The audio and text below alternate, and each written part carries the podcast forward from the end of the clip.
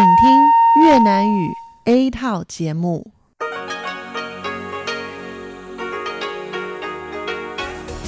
Đây là Đài Phát thanh Quốc tế Đài Loan RTI.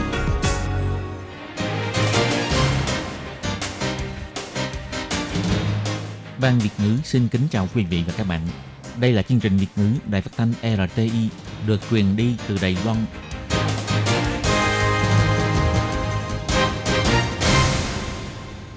Lê Phương xin chào các bạn, các bạn thân mến. Hoan nghênh các bạn theo dõi chương trình Việt ngữ hôm nay, thứ Bảy ngày 20 tháng 7 năm 2019, tức ngày 18 tháng 6 âm lịch năm kỷ hợi. Chương trình Việt ngữ hôm nay sẽ đem đến với các bạn các nội dung như sau. Trước hết là phần tin thời sự của Đài Loan, kế tiếp là bài chân đề, sau đó là các chương mục tiếng hoa cho mỗi ngày, theo dòng thời sự và thế hệ trẻ Đài Loan – nhưng trước tiên, Lê Phương sẽ mời các bạn theo dõi phần tin thời sự của Đài Loan và trước hết là các mẫu tin tóm tắt.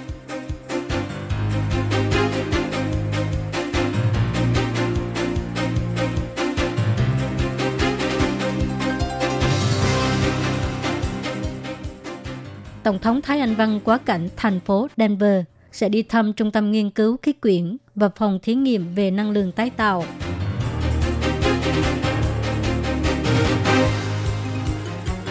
Nhìn Đài Loan từ sự kiện Hồng Kông, Cory Garner cho biết sát cánh với Đài Loan trong thời điểm này càng trở nên quan trọng.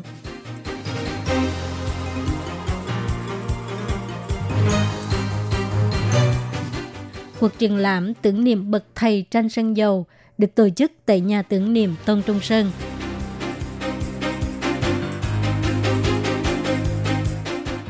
Tham gia hội trợ thực phẩm đặc sắc châu Á bột nghệ Đài Loan tiến vào thị trường ẩm thực Nam Dương.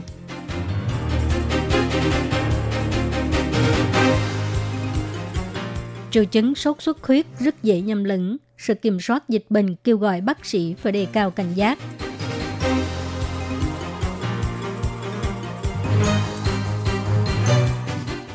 Tổng thống Mỹ Donald Trump muốn NASA lên sao hỏa thay vì mặt trăng.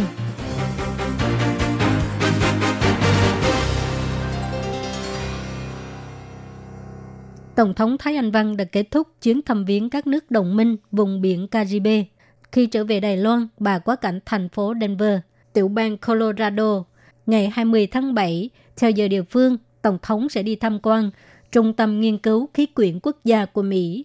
Lịch trình thăm viếng sẽ tập trung vào sự tương tác và hợp tác giữa Đài Loan và Mỹ trong các lĩnh vực khoa học vũ trụ và năng lượng tái tạo trong 3 năm qua.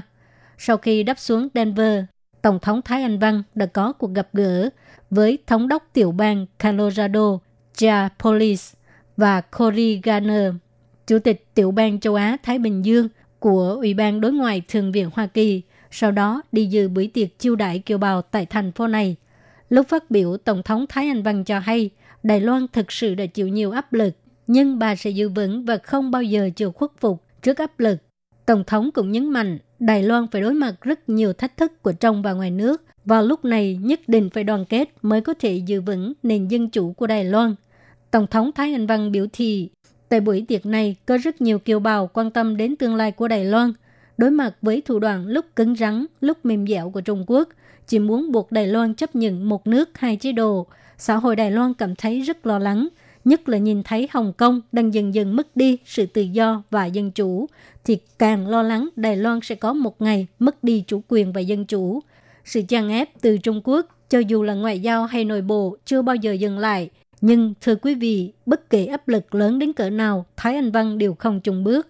Đài Loan cũng sẽ không bị lung lay.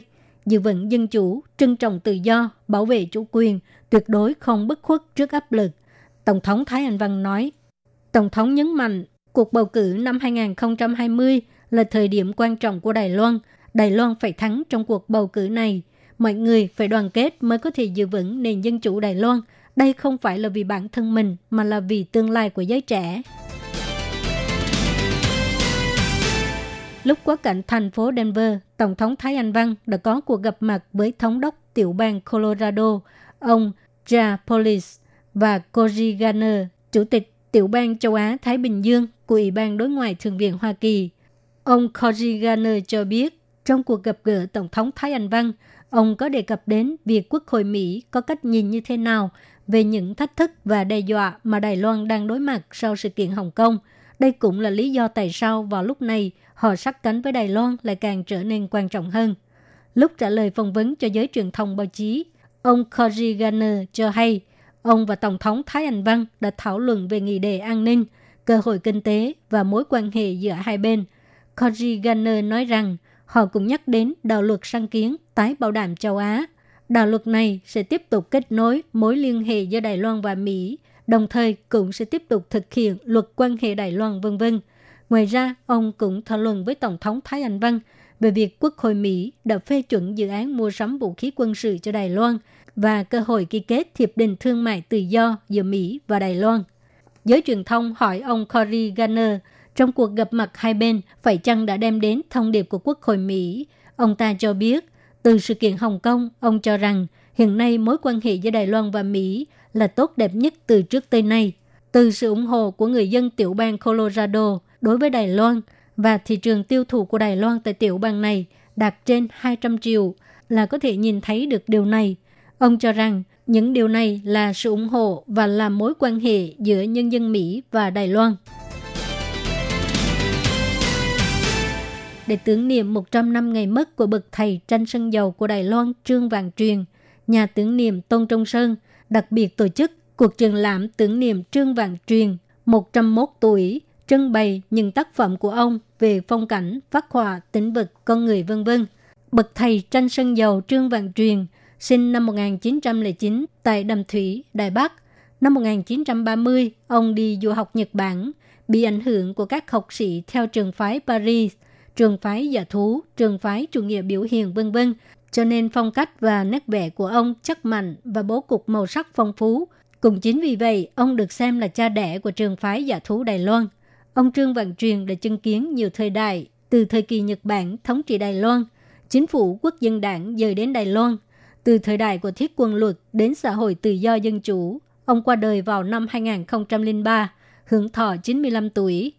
Bộ trưởng Bộ Văn hóa Trịnh Lệ Quân đi dự lễ khai mạc triển lãm tại nhà tưởng niệm Tôn Trung Sơn. Phát biểu tại lễ khai mạc, bà cho biết vì có các họa sĩ tiền bối này mới có cuộc triển lãm của ngày hôm nay – bà kêu gọi chính phủ đưa ra chương trình tái hiện lịch sử nghệ thuật, bảo vệ lịch sử nghệ thuật Đài Loan, xây dựng hệ thống sưu tập, nâng cao chất lượng của bảo tàng mỹ thuật địa phương và trung ương. Bà Trình Lệ Quân cho biết, hành trình nghệ thuật của ông ấy khiến cho chúng ta dường như được chứng kiến lại lịch sử nghệ thuật trăm năm của Đài Loan. Thực sự là tôi rất cảm ơn, cảm ơn sâu sắc đối với sự nỗ lực của gia quyến đã nhiều năm bảo vệ giai đoạn lịch sử nghệ thuật này.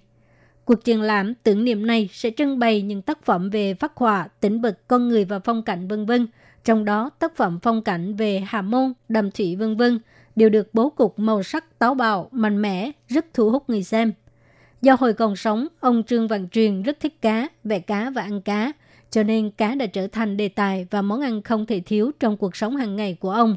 Cuộc triển lãm lần này cũng có dòng tác phẩm cá, trưng bày những tác phẩm cá trong nhiều năm qua của ông Bà Trình Lệ Quân cũng bị thu hút bởi những tác phẩm này. Bà cho hay, ông ấy vẽ cá trông như thật, ngay cả mèo cũng có thể ngửi được vị tanh của cá.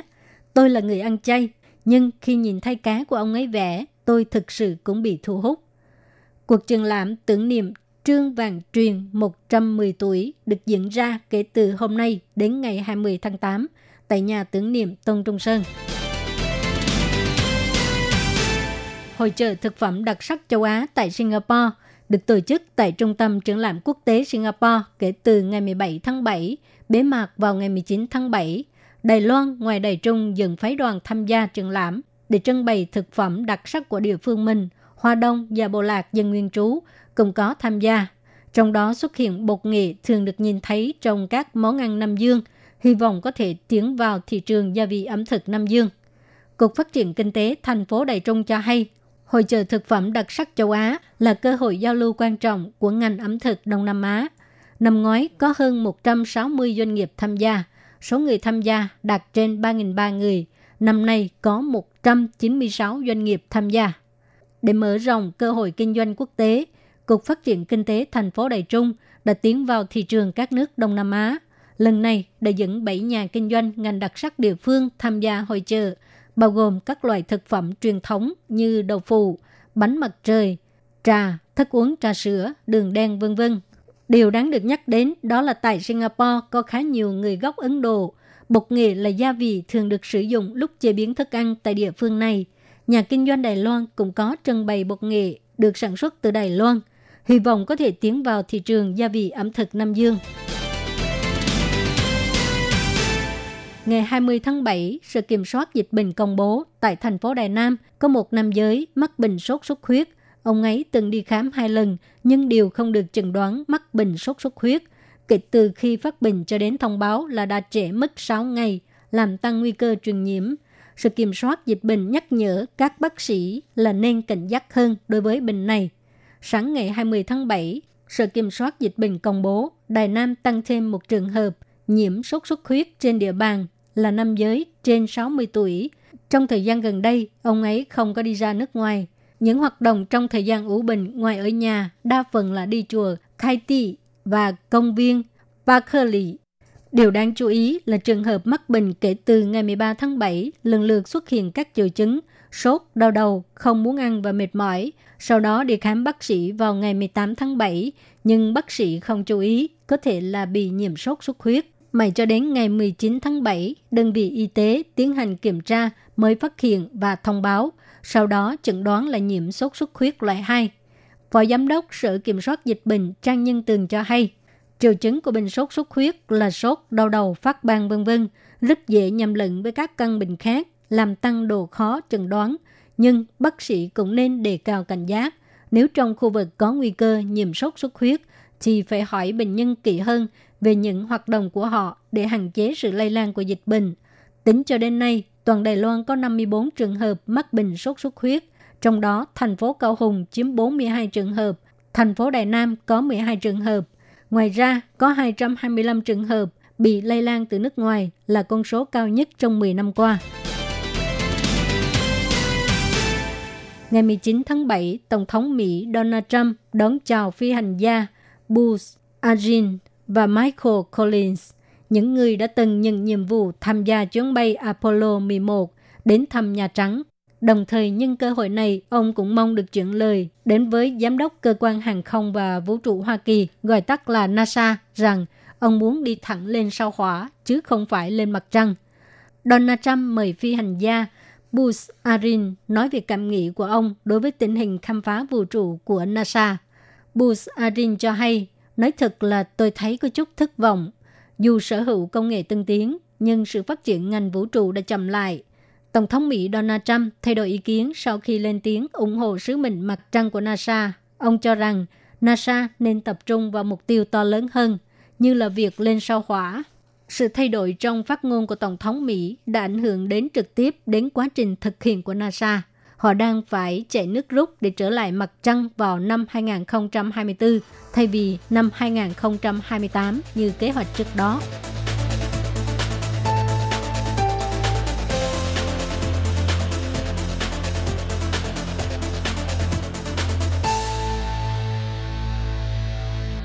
Các bạn thân mến, các bạn vừa theo dõi phần tin thời sự của Đài Phát thanh Quốc tế Đài Loan RTI do Lê Phương thực hiện. Xin cảm ơn các bạn đã quan tâm và theo dõi. Lê Phương xin hẹn gặp lại các bạn vào tuần sau, cũng trong giờ này.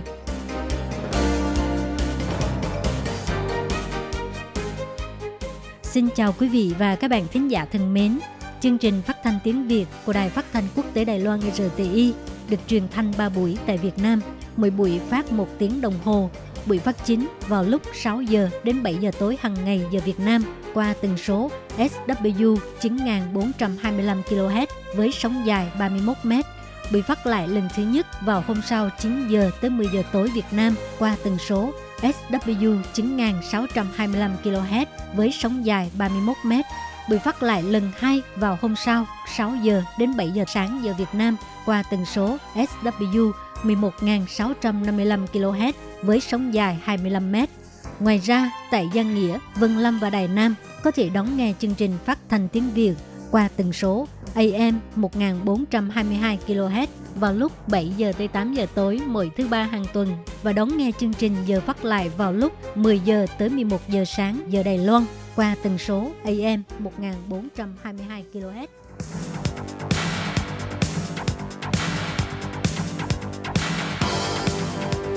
Đây là đài phát thanh quốc tế Đài Loan RTI, truyền thanh từ Đài Loan. Mời các bạn theo dõi bài chuyên đề hôm nay.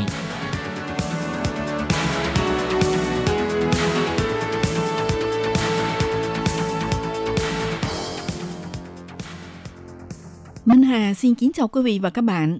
Các bạn thân mến, hôm nay trong 5 phút chuyên đề, Minh Hà sẽ có bài viết nói chuyện tình trạng nhà đầu tư Hồng Kông, Hàn Quốc và Trung Quốc ồ ạt rót vốn vào Việt Nam, tránh ảnh hưởng tác động bởi cuộc chiến thương mại giữa Mỹ và Trung Quốc. Do tác động của cuộc chiến thương mại giữa Mỹ và Trung Quốc khiến nhiều nhà đầu tư và thương mại chuyển dịch đầu tư từ Trung Quốc sang các nước Đông Nam Á. Theo Bộ Kế hoạch và Đầu tư Việt Nam công bố số liệu mới nhất cho thấy, Việt Nam thu hút tổng vốn đầu tư nước ngoài trong 6 tháng đầu năm 2019 đạt 18,47 tỷ đô la Mỹ. Trong đó, Hồng Kông, Hàn Quốc và Trung Quốc được xếp vào top 3 quốc gia đầu tư lớn nhất tại Việt Nam. Theo thống kê 6 tháng đầu năm, Hồng Kông đầu tư vào Việt Nam với tổng số vốn là 5,3 tỷ đô la Mỹ, đứng đầu trong bảng xếp hạng. Hàn Quốc và Trung Quốc lần lượt đứng thứ hai và thứ ba với tổng vốn đầu tư là 2,73 tỷ đô la Mỹ và 2,29 tỷ đô la Mỹ. Năm ngoái, sau khi bùng nổ cuộc chiến thương mại giữa Mỹ và Trung Quốc tới nay, các nhà đầu tư đã lần lượt di chuyển vốn đầu tư vào các nước Đông Nam Á. Do Việt Nam chiếm ưu thế về yếu tố lao động giá rẻ, cùng với môi trường đầu tư ngày càng được cải thiện, cộng thêm sự tăng trưởng kinh tế đạt vượt hơn các quốc gia Đông Nam Á, cho nên trở thành một trong những cứ điểm chọn lựa đầu tiên của nhà đầu tư nước ngoài. Theo số liệu thống kê cho thấy, 6 tháng đầu năm nay, chính phủ Việt Nam đã phê chuẩn tổng cộng 1.723 dự án đầu tư nước ngoài với kim ngạch đạt 7,41 tỷ đô la Mỹ. Ngoài ra có 328 nhà đầu tư nước ngoài đã được phê chuẩn mở rộng quy mô đầu tư tại Việt Nam, với số vốn được tăng lên là 2,94 tỷ đô la Mỹ.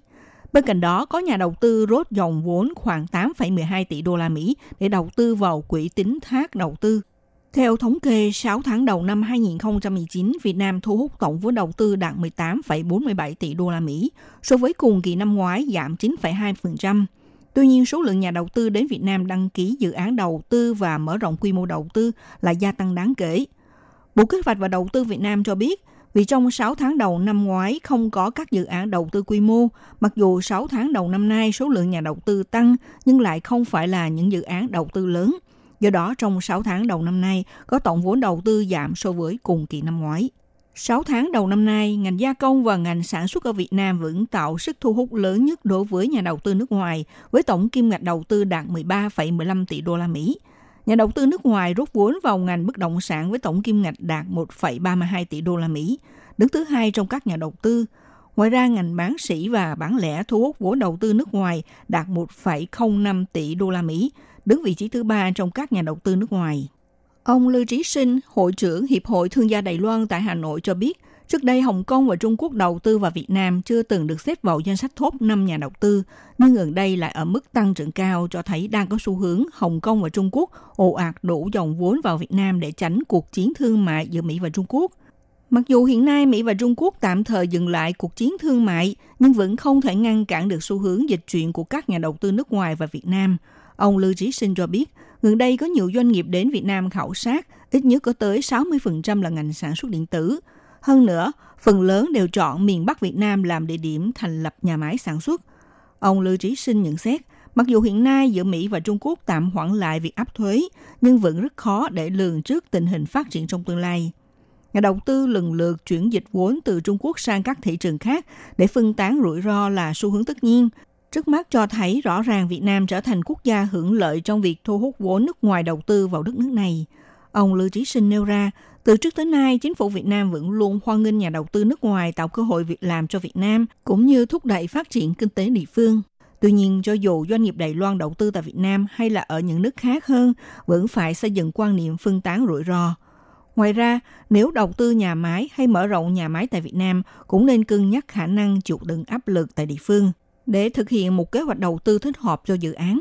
Các bạn thân mến, các bạn vừa theo dõi bài chuyên đề hôm nay của Đài RT với bài viết nói chuyện tình trạng nhà đầu tư Hồng Kông, Hàn Quốc và Trung Quốc ồ ạt rốt vốn vào Việt Nam để tránh ảnh hưởng tác động bởi cuộc chiến thương mại giữa Mỹ và Trung Quốc. Bài viết này do Minh Hà biên tập và thực hiện. Xin cảm ơn sự theo dõi của quý vị.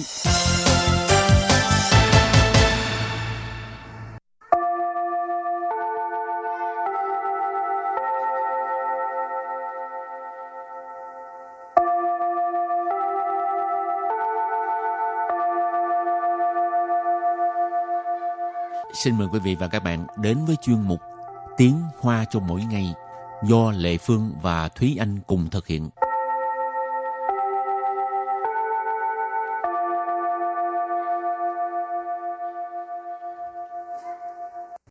Thúy Anh và Lệ Phương xin kính chào quý vị và các bạn. Chào mừng các bạn đến với chuyên mục Tiếng Hoa cho mỗi ngày ngày hôm nay. Hôm nay học về cái gì? Ú sinh ú sĩ là cái gì? À, ủ sân ủ sĩ nghe về mặt chữ ấy, thì mình nghe là sân là âm thanh, sĩ Ừ. là chắc là sau sĩ tức là tin tức. Thành ra ủ sân ủ sĩ thì có nghĩa là không có tâm hơi, không có ờ, rất là im lặng, Ừ. không có tâm hơi bất bất kỳ thông tin nào. Có bao giờ em bỏ nhà ra đi kiểu đó không? Ú sinh ú sĩ. đi Nếu- mà không nói với một ai hết. nếu như mà bỏ nhà ra đi rồi thì là chắc chắn là tại vì nếu như mình nói với ai đó thì mình đâu còn gọi là bỏ nhà ra đi nữa Đó có người nói với chị á, nói em bỏ nhà ra đi nha. nói trước. Rồi à, muốn cho chị mình à, cái bằng gì? Can hả? Đừng Ừ, bỏ đi. giữ lại giữ lại Rồi hôm nay mình học hai câu. Câu thứ nhất, sau khi anh ta từ chức vào hai tuần trước, liền vào nhà đi trong im lặng. Và câu thứ hai, không ai biết anh ta đi đâu sáu. Sau đây chúng ta lắng nghe cô giáo đọc hai câu mẫu này bằng tiếng Hoa. 他两个礼拜前辞职后，就无声无息地搬家了。没人知道他的去向吗？ Thúy Anh xin giải thích câu mẫu số 1. 他两个礼拜前辞职后，就无声无息地搬家了。他 Tha ở đây mình dịch là anh ta. 两个礼拜前 Liang cơ lì bài chén, hai tuần trước. 辞职 Sử chỉ nghĩa là từ chức. 后 Hô là sau khi. 就 Chô ở đây nghĩa là liền. 无声无息 Ủ sân, ủ sĩ. Nãy mình có nói là không có tâm hơi, không có tin tức. 搬家。 Ban cha là dọn nhà. Và sau đây chúng ta hãy cùng lắng nghe cô giáo đọc lại câu mẫu này bằng tiếng Hoa. 他两个礼拜前辞职后，就无声无息地搬家了。他两个礼拜前辞职后，就无声无息地搬家了。 Câu này có nghĩa là sau khi anh ta từ chức vào hai tuần trước, liền dọn nhà đi trong im lặng. Và câu thứ hai, không ai biết anh ta đi đâu sáu. 没人知道他的去向吗？ Sau đây Lê Phương xin giải thích các từ vựng trong câu 2. 没人 Mấy rỉnh tức là không có người, rỉnh là người ha. 知道 Chứ tao là biết, 他 tha có nghĩa là anh ta. 去向 Suy sang tức là suy sang hướng đi đó ha. Mấy rỉnh知道他的 suy sang tức là không ai biết anh ta đi đâu. 吗？ Ma, từ nghi vấn.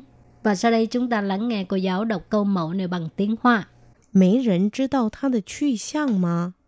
没人知道他的去向吗？ Câu vừa rồi là không ai biết anh ta đi đâu sao. Và sau đây chúng ta hãy cùng đến với phần từ vựng mở rộng.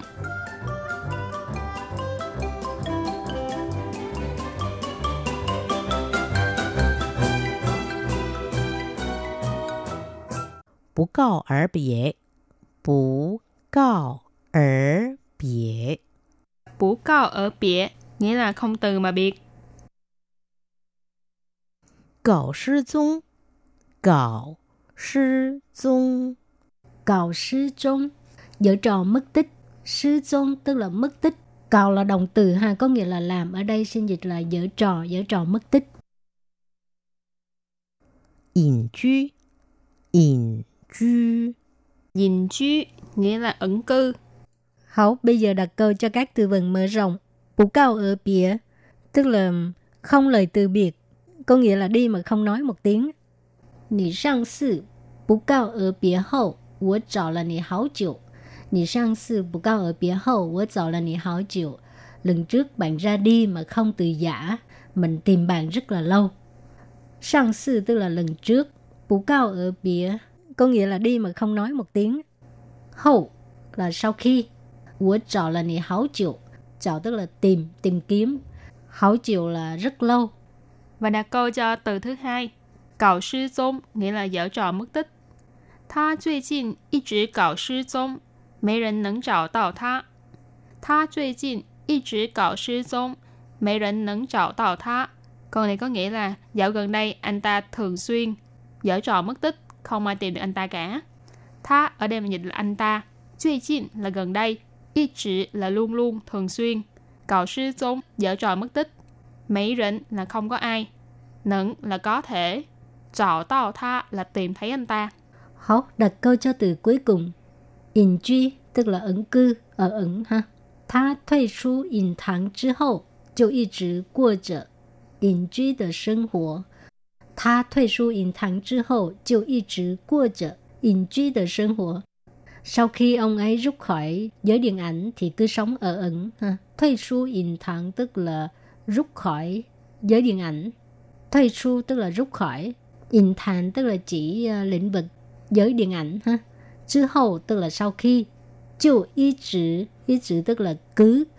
Qua trở in truy de sinh hoạt có nghĩa là sống một cuộc sống ẩn cư. Ha. Sinh hoạt tức là cuộc sống. In truy tức là ẩn cư. Ha. Và sau đây chúng ta hãy cùng ôn tập lại hai câu mẫu của ngày hôm nay. Mời cô giáo đọc hai câu mẫu bằng tiếng Hoa.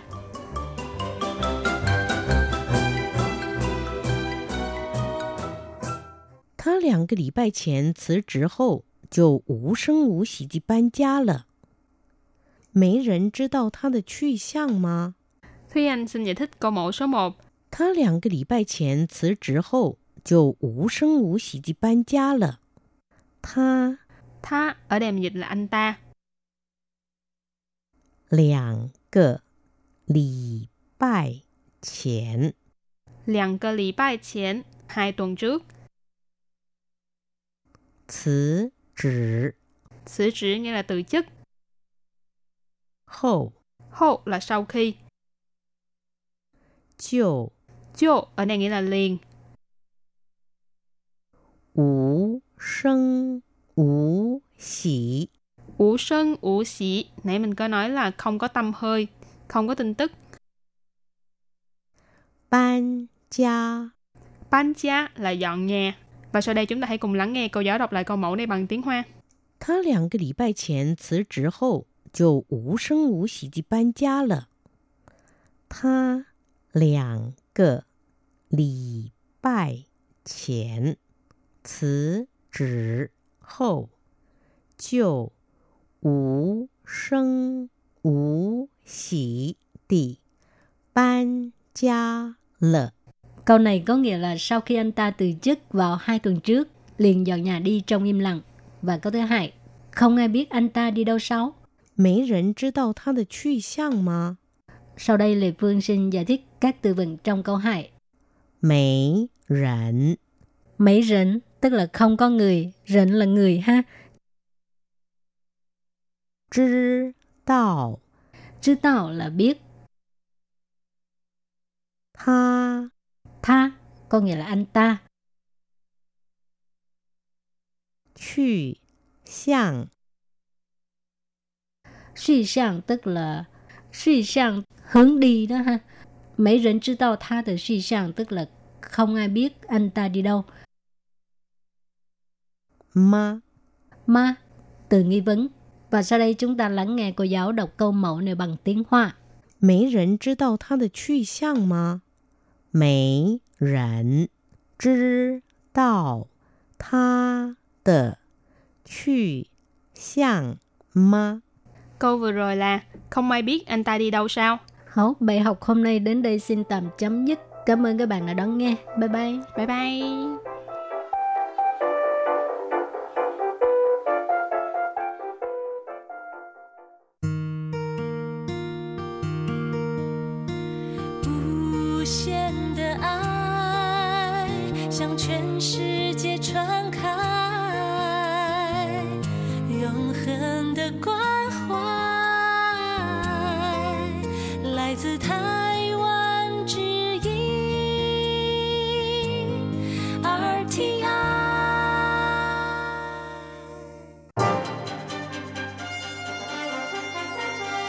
Quý vị đang đón nghe chương trình Việt ngữ Đài RTI truyền thanh từ Đài Loan.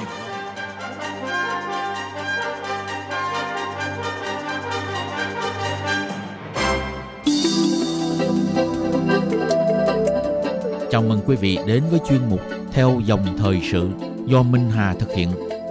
Chuyên mục này sẽ giới thiệu những đề tài thú vị cùng những dòng thời sự và sự kiện nổi bật đang diễn ra tại Đài Loan Thank you xin kính chào quý vị và các bạn. Các bạn thân mến, Đài Loan không chỉ là một hòn đảo có hình dạng như củ khoai. Thực tế thì bao quanh hòn đảo chính của Đài Loan còn có đến hàng chục quần đảo và đảo nhỏ. Mỗi một quần đảo hay là đảo nhỏ đều có lịch sử văn hóa và cảnh đẹp khác nhau so với lục địa Đài Loan. Nếu bạn là người mà thích phiêu lưu và khám phá, những hòn đảo nhỏ nằm ngoài khơi đảo Đài Loan sẽ mang lại cho bạn nhiều điều bất ngờ và thú vị. Như hòn đảo nhỏ có tên gọi là đảo Đại Đảm, Ta Tản Tàu sẽ được Minh Hà giới thiệu trong chuyên mục theo dòng thời sự hôm nay. Thì đảo này có tổng diện tích là 0,79 km vuông, nằm cách đảo Kim Môn khoảng 12.000 m và cách thành phố Hạ Môn, Trung Quốc khoảng 4.400 m. Nơi đây từng đóng một vai trò quân sự rất quan trọng trong lịch sử, được coi là tuyến phòng thủ bảo vệ an ninh, chống lại quân đội Trung Quốc khi xâm chiếm vào lãnh thổ Đài Loan vì là một vị trí sung yếu cho nên hiện nay trên đảo Đại Đảm vẫn là điểm trú quân của quân lính. Trước đây thì đã hạn chế du khách đến tham quan, tuy nhiên nhằm tạo được hiệu ứng kích hoạt phát triển du lịch cho địa phương. Tháng 2 năm nay, chính quyền huyện Kim Môn tuyên bố mở cửa đón khách du lịch đến tham quan hòn đảo. Sau đây thì mời các bạn đi theo bước chân của đoàn phóng viên đến thăm hòn đảo Đại Đảm. Xưa kia từng bùng phát hai trận chiến khốc liệt vào năm 1950 và năm 1958. Khi đó thì quân đội Đài Loan đã đại thắng. Đến đây thì bạn có thể thăm lại chiến trường xưa năm cũ và các di tích chiến khu huyền thoại để tìm hiểu sâu hơn về lịch sử hào hùng của vùng đất và dấu tích của cuộc chiến.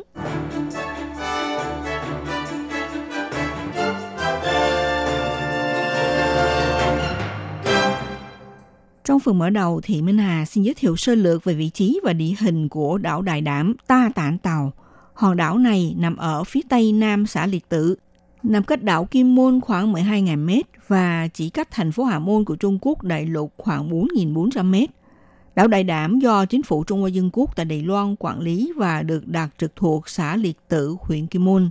Với vị trí đặc biệt của mình, đảo được mệnh danh là tiền tuyến của tiền tuyến. Vào ngày 26 tháng 7 năm 1950, tại đảo đã diễn ra chiến dịch đảo Đại Đảm lần thứ nhất và đến ngày 26 tháng 8 năm 1958 lại tiếp tục diễn ra chiến dịch đảo Đại Đảm lần thứ hai. Tổng diện tích của đảo Đại Đảm là 0,79 km vuông. Phần phía bắc và nam của hòn đảo là hai ngọn đồi nhỏ, ở chính giữa được nối liền bởi dải cát ven biển. Đỉnh cao nhất của đảo là Nam Sơn, cao 98 m so với mực nước biển. Hải đăng Đại Đảm tại Nam Sơn và Hải đăng Đông Dưỡng được xây dựng cùng một thời điểm, nhưng đã bị quân giải phóng nhân dân Trung Quốc phá hủy và hiện nay trở thành di tích bỏ hoang. Ở quanh đảo có các điểm du lịch gồm có ngôi chùa Đại Đảm tại Nam Sơn, chùa Bắc An ở Bắc Sơn, bức tường tâm lý chiến mang dòng chữ là Tam dân chủ nghĩa thống nhất Trung Quốc tại Bắc Sơn, khối đá các dòng chữ đảo cô nhân bức cô ở công viên kỷ niệm Kinh Quốc Tiên Sinh tại Nam Sơn. Công viên Minh Uy nằm xung quanh cứ điểm 11, đối diện với đảo Nhị Đảm, kỷ niệm tướng quân Minh Uy của nhà Thanh. Phần trà Trần Tuyền tại Bắc Sơn và Thần Khê Mộ tại mặt tiền ngôi chùa Bắc An tại Bắc Sơn. Vì đảo Đại Đảm giữ một vị trí chiến lược đặc thù trước kia hạn chế người dân và du khách đổ bộ đảo nhỏ này để tham quan và du lịch. Tháng 7 năm 2014, quân đội Đài Loan giao một bộ phận khu vực phòng thủ cho chính quyền huyện Kim Môn quản lý. Tháng 3 năm nay, chính quyền địa phương chính thức mở cửa cho du khách có dịp đến chiêm ngưỡng phong cảnh hào hùng của đảo nhỏ Đại Đảm. Vào một buổi sáng sớm, đoàn phóng viên xuất phát từ bến tàu Kiểu Cung của Tiểu Kim Môn. Thời gian hành trình đến đảo Đại Đảm mất khoảng 30 phút. Cuối cùng đã tới nơi hòn đảo nhỏ huyền thoại. Khi đó, trên đảo vang lên tiếng chuông gõ theo từng nhịp của quân lính canh gác trên đảo để nhắc nhở các chiếc tàu thuyền sắp sửa cập bến. Và liền sau đó đập vào mắt là khối đá nổi tiếng với biểu ngữ đảo cô nhưng bức cô, đại đảm đảm đại đảm. Dòng chữ này là do cố tổng thống Tưởng Kinh Quốc đề tặng nhằm kỷ niệm sự chiến thắng của chiến dịch diễn ra ngày 26 tháng 7 năm 1950 trên hai hòn đảo Đại Đảm và Nhị Đảm, tượng trưng tinh thần dũng cảm cương nghị của quân đội đóng chốt trên đảo Đại Đảm. Bến tàu quân sự mà đoàn phóng viên đang đổ bộ rất hiểm trở. Ở hai bên bến tàu được chất đóng lên từng khối đá, tạo nên một khí thế hùng mạnh của cửa ải để chống lại quân địch xâm chiếm – Ngoài ra trên các tảng đá còn bố trí nhiều thiết bị không tầm thường. Theo người thuyết minh đi cùng đoàn phóng viên ông Trần Thành Cơ giải thích rằng những thiết bị đặc biệt này là vì xưa kia nhằm phòng chống quân địch Trung Quốc tới tập kích. Cho nên quân đội quốc gia đập vỡ những chai lọ thủy tinh, sau đó dùng xi măng chét những mảnh vỡ chai này gắn cố định lên các tảng đá, để mà hình thành một dải núi kiếm ngăn chặn xung quanh bến tàu. Sau này vì trải qua sự xâm thực của những năm tháng sóng gió ngoài khơi, do đó dần dần bị bong tróc ra. Ông Trần Thành Cơ cho biết như thế này.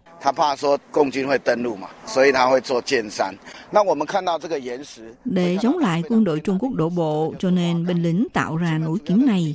Những tảng đá này là đá thiên nhiên, người ta gọi nó là đá hoa cương. Địa chất chủ yếu của Kim Môn là kết hợp từ đá hoa cương và các phiến đá hoa cương. So với đá granite thì đạt độ cứng gấp 3,5 lần. Do đó, giữa hai bên quân đội Đài Loan và quân đội Trung Quốc bùng nổ cuộc chiến giao tranh bằng đạn pháo, thì thực tế sẽ không thể nào bắn thủng các đạn tá này. Chính vì vậy, nhờ vào công lao của những đạn đá hoa cương, thì vào thập niên xảy ra chiến tranh đã cứu sống và bảo vệ cho người dân Kim Môn. Thế mới nói là trong trận nã pháo 823 diễn ra trong 44 ngày ngắn tạm đó đã bắn ra 470.000 viên đạn pháo. Trong nhiều viên đạn pháo như thế thì có tới 120.000 viên đều nã vào hòn đảo Đại Đảm. Ngoài dãy núi phòng trắng được gọi là núi kiếm này thì trên kia còn phủ đầy những cây thực vật như là cây dứa sợi, cây xương rồng và loài cây bông giấy. Vào thời chiến tranh, chúng cùng sát cánh với nhau để bảo vệ một chiến lũy đứng sừng sững kiên trung nơi tuyến đầu tổ quốc – Thực sự thì với hòn đảo Đại Đảm bé nhỏ này, chiếm diện tích chưa tới 1 km vuông, thế nhưng lại có quan cảnh phòng thủ vô cùng nghiêm ngặt. Luôn cả hai cánh cửa nằm ở hai bên cũng điêu khắc hình tượng hai con rồng với dáng dũng mãnh như vị thiên thần một mình chống giữ cửa ô, mong người chẳng phá nổi. Trên hòn đảo đều dăng đầy biểu ngữ khiến du khách có thể cảm nhận được binh sĩ vào thời bấy giờ thể hiện quyết tâm dùng cả tính mạng của mình để bảo vệ tổ quốc, coi chết như về, chẳng hạn có những biểu ngữ ghi viết rằng độc lập tác chiến, tự lực cánh sinh, kiên trì tới phút cuối, tuyệt cảnh cầu sinh vân vân. Ngoài ra ở trên cao của bến tàu thì văn biểu ngữ tinh thành thương ái được biết trước đó nữa là thực tế nối tiếp phía sau câu này là cùng đảo một mạng sống – còn biểu ngữ đảo cô như mức cô, đại đảm đảm đại đảm, đây là câu nói do ông Tưởng Kinh Quốc vào thời bây giờ đảm nhận chức chủ nhiệm ban chính trị thuộc Bộ Quốc phòng. Sau khi nhận được tin mừng chiến thắng của quân đội quốc gia đã bằng số ít để mà đánh bại số đông của quân Trung Quốc trong chiến dịch đảo Đại Đạm bùng nổ năm 1950 thì nhân nghiệp ông đến thị sát đã tích thương dùng cây viết để tặng mang ý nghĩa khẳng định người thể hiện ngang nhã, dũng cảm mới có thể ngánh trọng trách chống lại quân địch bảo vệ quốc gia. Kể từ đó, câu nói này trở thành một tiêu chí tinh thần quan trọng của đảo Đại Đảm. Ông Trần Thành Cơ cho biết như thế này. 大胆岛它的地形呢，像是一个扁担，所以金门人叫大大。后来金国先生来到这个 Địa hình của đảo Đại Đảm giống như là một đòn gánh, do đó người dân Kim Môn gọi nó là Đại Đam. Sau này ông Tưởng Kinh Quốc tới thị sát hòn đảo, ông nói là người có đủ can đảm ngang ngạ mới có thể gánh lên vai trọng trách của một đòn gánh, thế nên mới đổi tên gọi chính thức thành đảo Đại Đảm. Chúng ta thường nói Kim Môn là tiền tuyến đầu tiên để chống lại quân Cộng sản của Trung Quốc. Đảo Đại Đảm là tiền tuyến của tiền tuyến. Đảo này cũng là hòn đảo nằm xa các đảo khác, ở cách đảo Kim Môn 12,8 cây số, nhưng nó ở cách xa Hạ Môn thì chỉ có 4,4 cây số. Do đó, khi chúng ta ở Đài Loan bên này sẽ nói biên giới quốc gia nằm ở phía cực Tây là Mã Tổ, Thực ra biên giới ở cực Tây chính là ở đảo Đại Đảm.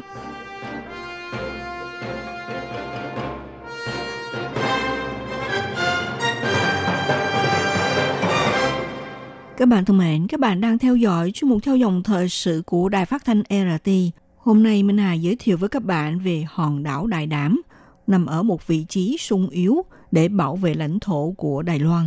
Hòn đảo Đại Đảm trải qua chiến dịch năm 1950 và trận chiến ác liệt của cuộc nã pháo xảy ra ngày 23 tháng 8 năm 1958. Được biết thì các đường hầm phòng thủ nằm dưới lòng đất được bố trí phức tạp hơn là ở đảo Liệt Tự. Giữa các đường này, ở khắp đây đó đều là lô cốt, chiến hào, thậm chí có chiến hào dành cho xe tăng, chiến lũy, bệnh viện, bưu điện. Tuy nhiên, trong khoảng thời gian đối chọi nhau giữa hai bờ eo biển từ 70 năm nay, trừ ra thiểu số người từng chấp hành nhiệm vụ quân sự ở đây thì không ai biết được thực tế có quan cảnh như thế nào. Cho dù vào năm 2014, phía quân đội đưa bộ phận khu vực phòng thủ bàn giao cho chính quyền huyện Kim Môn tiếp quản, khi đó thì chính phủ huyện cũng phải mất thời gian hơn 4 năm mới sắp xếp lại nội bộ. Cuối cùng vào tháng 3 năm nay chính thức mở cửa cho du khách đến chiêm ngưỡng đường hầm. Tuy nhiên, vẫn có nhiều địa điểm do hạn chế bởi kinh phí và nhân lực chưa kịp sắp xếp lại nên phải tạm thời niêm phong hay là bỏ hoang để đó. Lấy ví dụ ở địa điểm được mệnh danh là núi Tiểu Hổ, nơi đây từng diễn ra trận chiến bị tấn công và phòng thủ quyết liệt nhất. Sau khi đón đầu cơn bão Merati ngay tàn phá không những làm cho đường bộ bị đứt đoạn, mà chiếc ao bích huyết từng xảy ra trận chiến đẫm máu, ngày nay cũng để lại khung cảnh điều hiu, hoang tàn và cỏ dại mọc um tùm. Ngoài ra trên bãi cát Trung ương, nơi đây từng trôn cất vô số chiến sĩ hy sinh trên con đường sinh minh nối liền hai đồi núi Nam Sơn và Bắc Sơn với chiều dài 600 mét. Ở hai bên có 636 con sư tử. Trên mặt đường là cắm đầy các đường ray nghi ngốc 45 độ để chống lại xe tăng của quân địch đổ bộ. Ông Trần Thành Cơ cho biết như thế này. Nếu mà thực sự có quân Trung Quốc đổ bộ thì lúc đó phải làm sao? Bạn xem kìa, nằm giữa đoạn đường có từng cái hố nhỏ là dùng để cắm các đường ray vào trong hố. Như thế sẽ trở thành một cái bẫy để chặn lại xe tăng của quân địch đổ bộ lên đây. Ở bên cạnh là nơi để đặt xuống các đường ray, nhưng mà bây giờ các đường ray này ở đâu rồi? Các bạn có biết không, chúng đã bị ngư dân Trung Quốc thừa vào lúc mà Đài Loan cắt giảm quân lực trước khi chưa kịp cử lực lượng tuần phòng bờ biển đến đây để mà đóng chốt thì bọn ngư dân Trung Quốc đến đây cua quét trộm cắp đem về Trung Quốc để bán lấy tiền. Điều đáng nói là đến tham quan đạo Đại Đảm, du khách có thể nhìn tận mắt trạm phát thanh và bức tường tâm lý chiến trong truyền thuyết. Từ trạm phát thanh của Nam Sơn phát ra một loạt âm thanh như sau.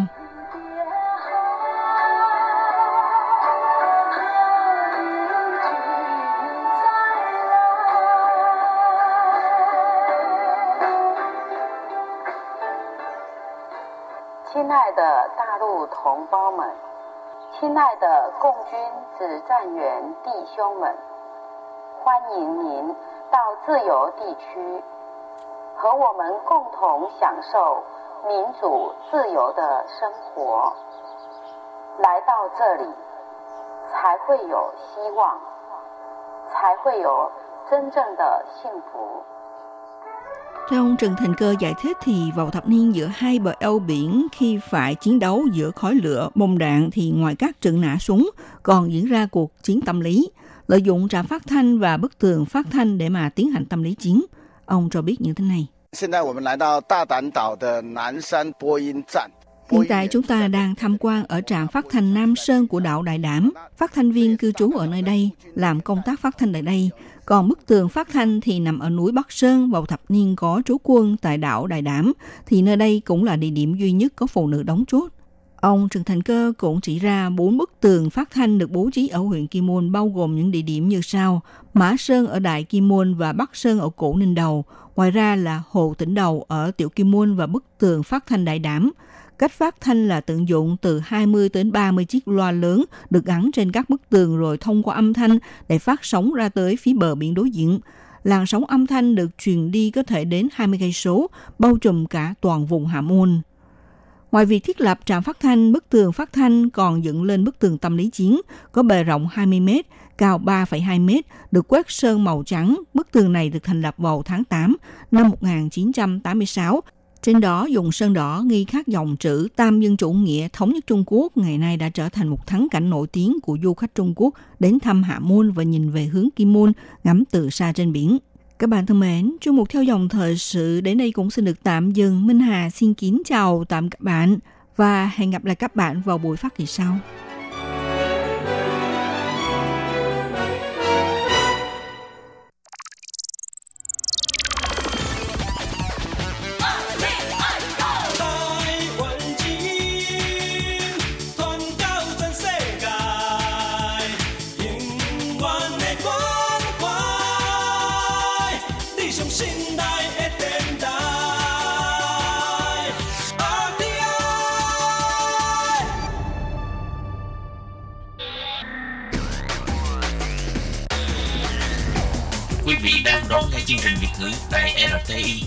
Truyền thanh từ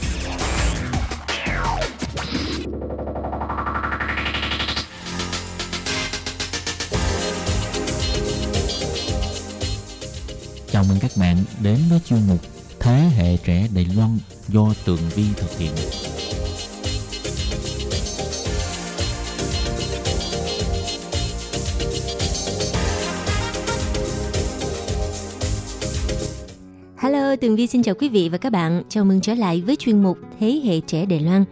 Chuyên mục ngày hôm nay xin mời các bạn tiếp tục trở lại với câu chuyện khởi nghiệp của hai bạn trẻ Việt Nam tại Đài Loan, đó là bạn Linh và bạn Huyền.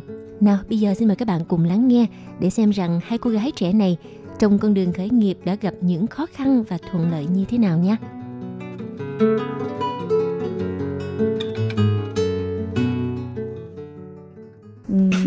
Mới đầu em sang Đài Loan thì rất là bỡ ngỡ bởi vì bên này em không có người thân. Ngày trước em qua đây là qua đi làm. Xong đấy em mới quen chồng em. Thì là mình thấy con người Đài Loan người ta rất là thân thiện người ta rất là dễ chịu rất là ấm áp. Nghĩa là người ta có thể giúp mình những cái gì người ta có thể giúp à nói chung là em thấy ở ở nơi này nói chung là mình cảm giác rất là yên bình là em thích cái cuộc sống bên này là cái tính tự lập của họ rất là cao. Nghĩa là người ta có khả năng làm được gì thì người ta người ta tự làm chứ người ta không có nhờ vả. Kể cả bây giờ em có con thì con em cũng 2 tuổi rưỡi em cũng định hướng cho con em là sau này cũng theo cái hướng tự lập như thế. Như thế người ta mới trưởng thành được.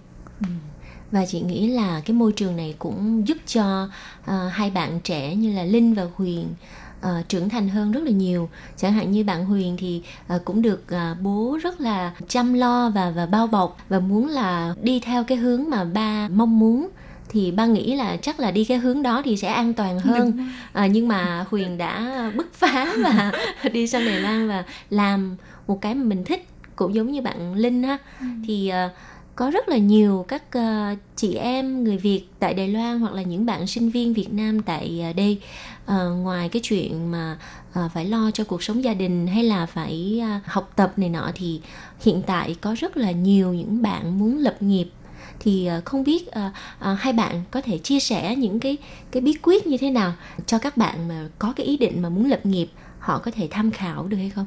Nếu mà nói về lập nghiệp thì trước tiên thì các bạn em có một lời khuyên là các bạn nên tìm được sở thích của mình, tìm được niềm đam mê. Còn nếu mình xuất phát điểm bất kỳ một công việc nào vì tiền ấy, thì nó sẽ rất là nhanh bị gãy gánh à. Cái đấy rất là dễ nhìn ra được, nó sẽ không thể nào mà lâu dài. Nếu mà mình có thể tìm được cái niềm yêu thích của mình trong bất kỳ một công việc nào thì nên theo đuổi nó. Không có một con đường nào trải dài hoa hồng cho mình ngay từ bước đi đầu tiên. Và nếu mà khi mà tìm được cái niềm yêu thích đấy rồi thì phải làm cách nào để có thể phát triển được? Rất là dễ, tìm đúng người để học. Nên người ta nói là học thầy không bằng học bạn. Nếu mà mình không thể tìm được một người thầy thì mình nên tìm một người bạn. Đúng với cái ngành mà mình đang muốn học. Mình tìm được từ đấy, mình có thể tìm được niềm đam mê của mình từ những việc rất là nhỏ nhặt giống như em để tìm được niềm đam mê của em, thì em đã làm qua rất là nhiều việc.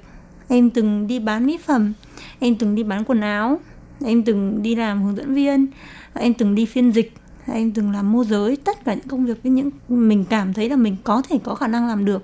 Thế nhưng mà khi mà mình bước chân vào rồi, thì mình mới biết là cái đấy nó không hề phù hợp với mình.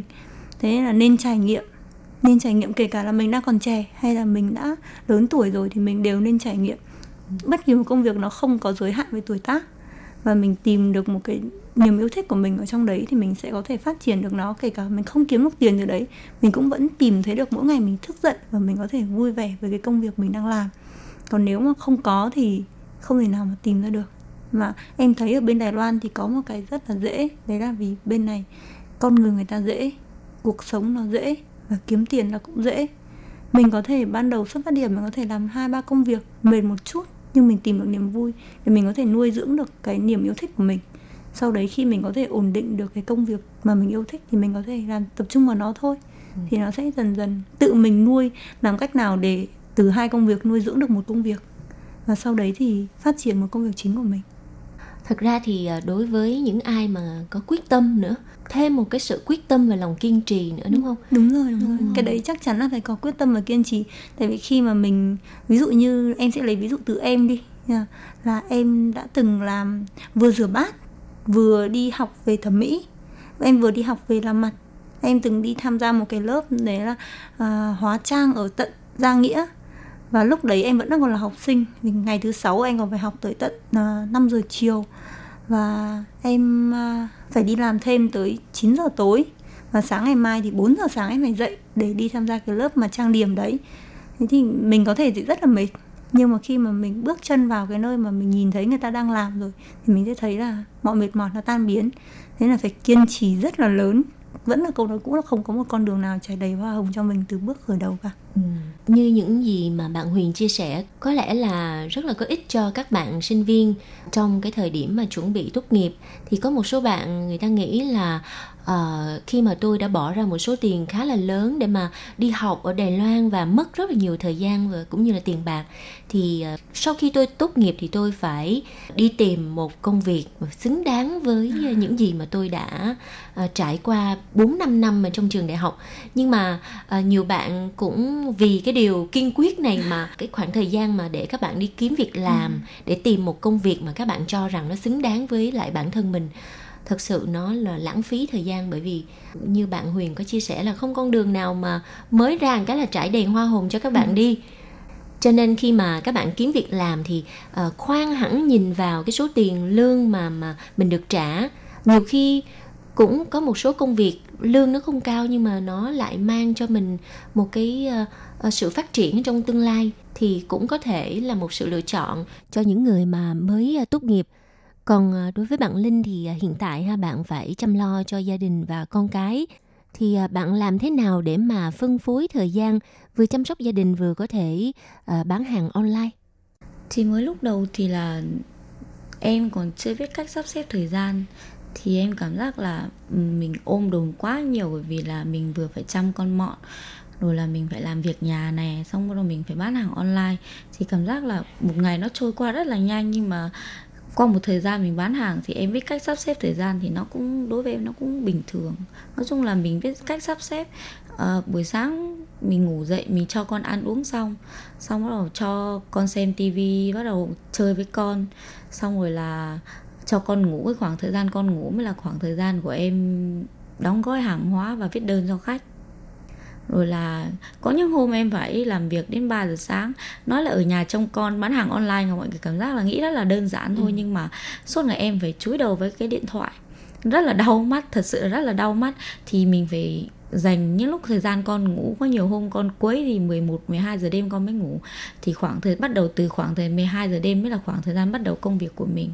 Là mình phải lên mạng, mình tìm mẫu, mình phải tìm xem cái mẫu nào mà khách hàng thích hoặc là mẫu nào đẹp, mẫu nào đang thịnh hành bây giờ. Nói chung là ngồi cầm điện thoại thì cảm giác rất là nhẹ nhàng, nhưng mà làm rồi thì mới biết là mình làm, mình, cái khoảng thời gian mình tìm hàng nó cũng rất là vất vả, bởi vì là mình phải nhập được cái mặt hàng nó đẹp nó vừa rẻ để mà mình bán với cái giá mà khách hàng người ta cảm giác là à, đáng đồng tiền bắt gạo đối với họ ừ. thì mới đầu thì cũng khó khăn nhưng mà sau rồi thì em nghĩ là cái khó khăn nào nó cũng sẽ được giải quyết ạ ừ vì vâng. đây cũng là cái đam mê của em đúng vâng không? đúng rồi mình nói chung là mình phải thích thì mình mới làm được nhiều người cứ bảo là bán hàng phải là cái duyên nhưng mà theo em nghĩ thì cái duyên cũng một phần nhưng mà cái sự kiên trì và cái cái cách thức bán hàng của mình nó chiếm phần quan trọng hơn. Không thể nào mà chị ngồi chị bán hàng mà chị cứ chờ khách đến. Xong khách không đến thì bảo là mình không có duyên bán hàng không phải. Mình phải tự tìm đến khách hàng à và mình cần phải kiên trì nữa. Ừ. nói chung là làm cái gì em thấy làm cái gì nó cũng phải kiên trì à. Con đường đi thẳng là con đường dốc con đường khó khăn mới là con đường thành công đối với em là như vậy à, và cái sự thành công lúc nào cũng uh, dành cho những người đã có sự chuẩn bị kỹ càng À, và nhân à, dịp này thì à, không biết bạn Linh có dành những cái lời khuyên nào cho những ai mà à, giống như bạn nè, vừa có con vừa phải chăm lo cho gia đình, lại có đam mê bán hàng online.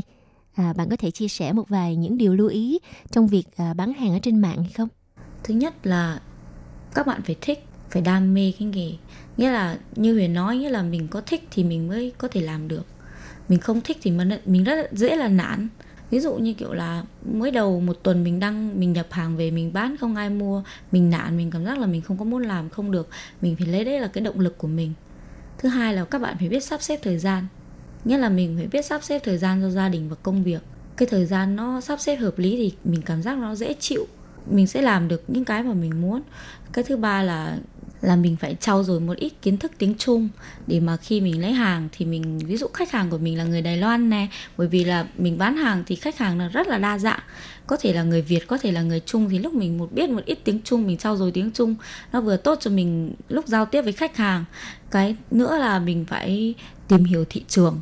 Nghĩa là đang phải đánh vào thị trường là bây giờ mà mình bán hàng cho những người trẻ hoặc là những người đứng tuổi hay là các bà các mẹ thì mình có thể biết được là mình nên lấy những mặt hàng nào để mình bán nghĩa là mình phải tìm hiểu cái thị trường của mình đang bán là như nào xong cuối cùng là mình phải tìm được một nơi nhập hàng uy tín để mình có thể nhập được những cái cái mặt hàng có chất lượng để mà mình bán một lần khách hàng còn có thể quay lại với mình chứ ừ. không thể bán một lần lấy tiền của họ xong không bao giờ có lần thứ hai ừ. đấy là những cái gì em muốn chia sẻ ừ. đối với cái nghề bán hàng online của mình Vậy theo Linh thì à, hiện tại cái thị trường mà bán hàng online cho người Việt tại Đài Loan có cạnh tranh hay không?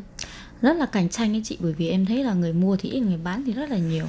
Bây giờ em kể cái như bản thân em nha, bây giờ em lướt Facebook của em chẳng hạn bởi vì là cái thị trường em chủ yếu em đánh hàng bán hàng là ở trên Facebook ở trên mạng thì em thấy là em lướt lên Facebook thì bây giờ rất là nhiều người người ta livestream này người ta bán hàng online này rất là nhiều đấy kể cả như thẩm mỹ của huyền cũng vậy ở đài loan rất là nhiều bởi vì là người việt của mình rất là thông minh người ta nghĩa là người ta đánh bắt được cái xu hướng của khách hàng như thế nào người ta theo rất là nhanh nên là kể cả bán hàng online hay là làm cái nghề gì nó cũng người Việt người ta học theo rất là nhanh nên là bây giờ rất là nhiều người mua thì ít người bán thì rất là nhiều ạ à. ừ. em thấy là thế ừ. còn uh, Huyền thì em gặp cái sự cạnh tranh như thế nào trong cái cái ngành nghề làm thẩm mỹ nếu mà nói về cạnh tranh như thế nào thì có rất là nhiều vì uh, em có thể tự tin rằng nói làm giống em ở Đài Loan thì sẽ rất là ít.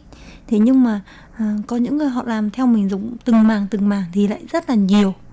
Um, có những việc nói xấu đối tác chẳng hạn còn nói xấu những cái người mà làm cùng anh thì cũng có. Ừ. còn cạnh tranh nếu mà nói về cạnh tranh rõ như thế nào thì không có một ai dám đứng lên để nói với mình rằng là tôi đang cạnh tranh trực tiếp với bạn không có bất kỳ một ai dám như thế. Thế nhưng mà sẽ có những người mà mình vừa mới đăng bài thì người ta có thể đăng một cái y hệt như thế.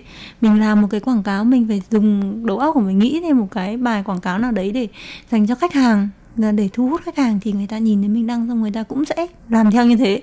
Hay là về phun xăm thẩm mỹ, mình tặng quà tặng cho khách thì cũng thấy người ta bắt chước y hệt như thế luôn. Nhưng mà em thì có những cái việc cạnh tranh mình cảm thấy nó nên có để khách hàng có được sự lựa chọn và người ta biết được nơi nào mới là đem lại cho người ta một cái sự uy tín nhất định. Ừ. giống như là có rất nhiều khách như bên em làm phun xăm chẳng hạn là người ta đi qua chỗ khác phun xăm thế nhưng mà vẫn phải quay lại chỗ em để sửa. Đúng là người ta chọn lựa nơi mà có thể rẻ hơn một chút à, thì người ta lại đưa ra những sự lựa chọn sai lầm. Rồi sau đấy thì người ta sẽ giới thiệu bạn bè người ta tới chỗ em mà không phải tới chỗ người ta đã làm. Nếu mà nói về cạnh tranh thì em không có nhiều nỗi sợ hãi trong đấy vì mình tự tin với cái ờ, chất lượng dịch vụ mà mình đem lại cho khách hàng. Ừ. thế nên là mình không có phải suy nghĩ nhiều vì làm bất kỳ một mặt hàng nào cũng sẽ có cạnh tranh. Ừ. và mình làm ở đâu thì cũng có những người người ta làm giống như mình. Thế nhưng mà người ta có làm được như mình hay không mới là vấn đề. Và mình tự tin rằng mình hơn họ ở tay nghề mình hơn họ ở chất lượng hơn họ ở những cái mình đem lại cho khách hàng thì mình có thể không phải lo lắng về những cái sự cạnh tranh đấy À, rất là cảm ơn những lời chia sẻ chân thành của hai bạn và Tường Vi cũng à, xin chúc cho à, hai bạn sẽ ngày một thành công ở trên con đường mà các bạn đã lựa chọn và chuyên mục Thế hệ trẻ Đài Loan xin tạm dừng tại đây. Cảm ơn sự chú ý lắng nghe của các bạn. Hẹn gặp lại trong chuyên mục tuần sau cũng vào giờ này nha.